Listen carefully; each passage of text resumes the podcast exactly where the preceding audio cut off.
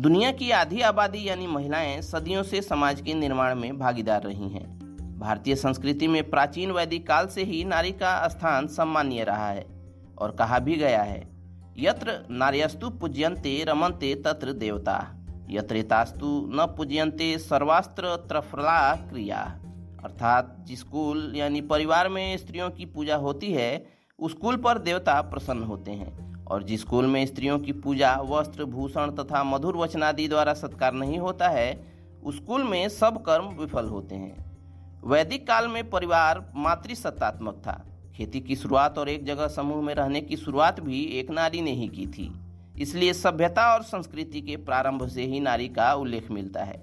लेकिन ब्रिटिश शासन में महिलाओं के सभी अधिकारों पर पाबंदी लगा दी गई थी। उन्हें घर की चार दीवारों तक ही सीमित कर दिया गया था। लेकिन उसी दौरान ब्रिटिश भारत में 18 जुलाई अठारह सौ इकसठ को जन्म हुआ कादम्बनी गांगुली का जिन्होंने महिला उत्थान के कार्य में एक नया ही अध्याय जोड़ दिया।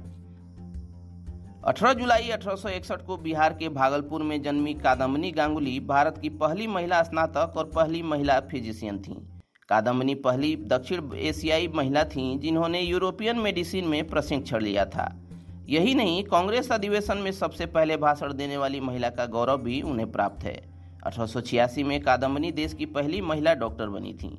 हालाँकि उसी साल महाराष्ट्र की आनंदीबाई जोशी भी महिला डॉक्टर बनने में कामयाब हुई थीं। लेकिन कादम्बनी का रिकॉर्ड ये है कि उन्होंने विदेश से डिग्री लेकर एक विशेषज्ञ डॉक्टर के रूप में अपना स्थान बनाया था। कादम्बनी इंडिया में ग्रेजुएट होने वाली पहली औरत थी। वे उस दौर की महिला हैं जब समाज लड़कियों की शिक्षा के लिए राज़ी नहीं था।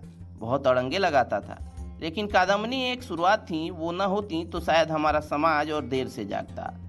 कादम्बनी के पिता ब्रिज किशोर बसु ब्रह्मो सुधारक थे। भागलपुर में हेडमास्टर की नौकरी करने वाले ब्रिज किशोर ने अठारह में भागलपुर महिला समिति बनाई थी, जो भारत का पहला महिला संगठन था। अठारह सौ अठहत्तर में कादम्बिनी कलकत्ता यूनिवर्सिटी का एंट्रेंस एग्ज़ाम पास करने वाली पहली लड़की बन गई थी। उनके इस सफ़र में देश की महिला, पहली महिला ग्रेजुएट होने का कीर्तिमान भी शामिल है।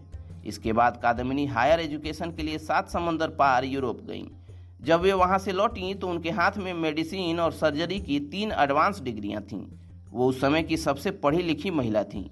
हालाँकि एक औरत होकर डॉक्टर बनने के लिए उनके निर्णय से भद्रलोक समुदाय, माने बंगाल की उच्च जाति, में उनकी काफ़ी निंदा हुई। और यह निंदा इस हद तक बढ़ी कि बंगभाषी पत्रिका के संपादक महेश पाल ने अपने एक कॉलम में उन्हें तवायब शब्द से संबोधित किया था।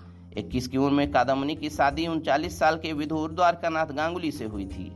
द्वारकानाथ भी ब्रह्मो समाज के एक्टिविस्ट थे। पिछली पत्नी से उनके पाँच बच्चे थे और कादम्बनी तीन बच्चों की माँ बनी। उन्होंने आठ बच्चे पाले। कादम्बनी इंडिया की पहली वर्किंग मॉम थी। माँ डॉक्टर और सोशल एक्टिविस्ट का रोल एक साथ निभाना उनके लिए भी आसान नहीं था। लेकिन उन्होंने दोनों जगह अपने कर्तव्यों को बखूबी निभाया। एक माँ के रूप में भी और एक डॉक्टर के रूप में भी। चलिए दोस्तों, आज के इस पॉडकास्ट में इतना ही। मिलते हैं अगले पॉडकास्ट में। तब तक keep searching for knowledge and try to be a kind person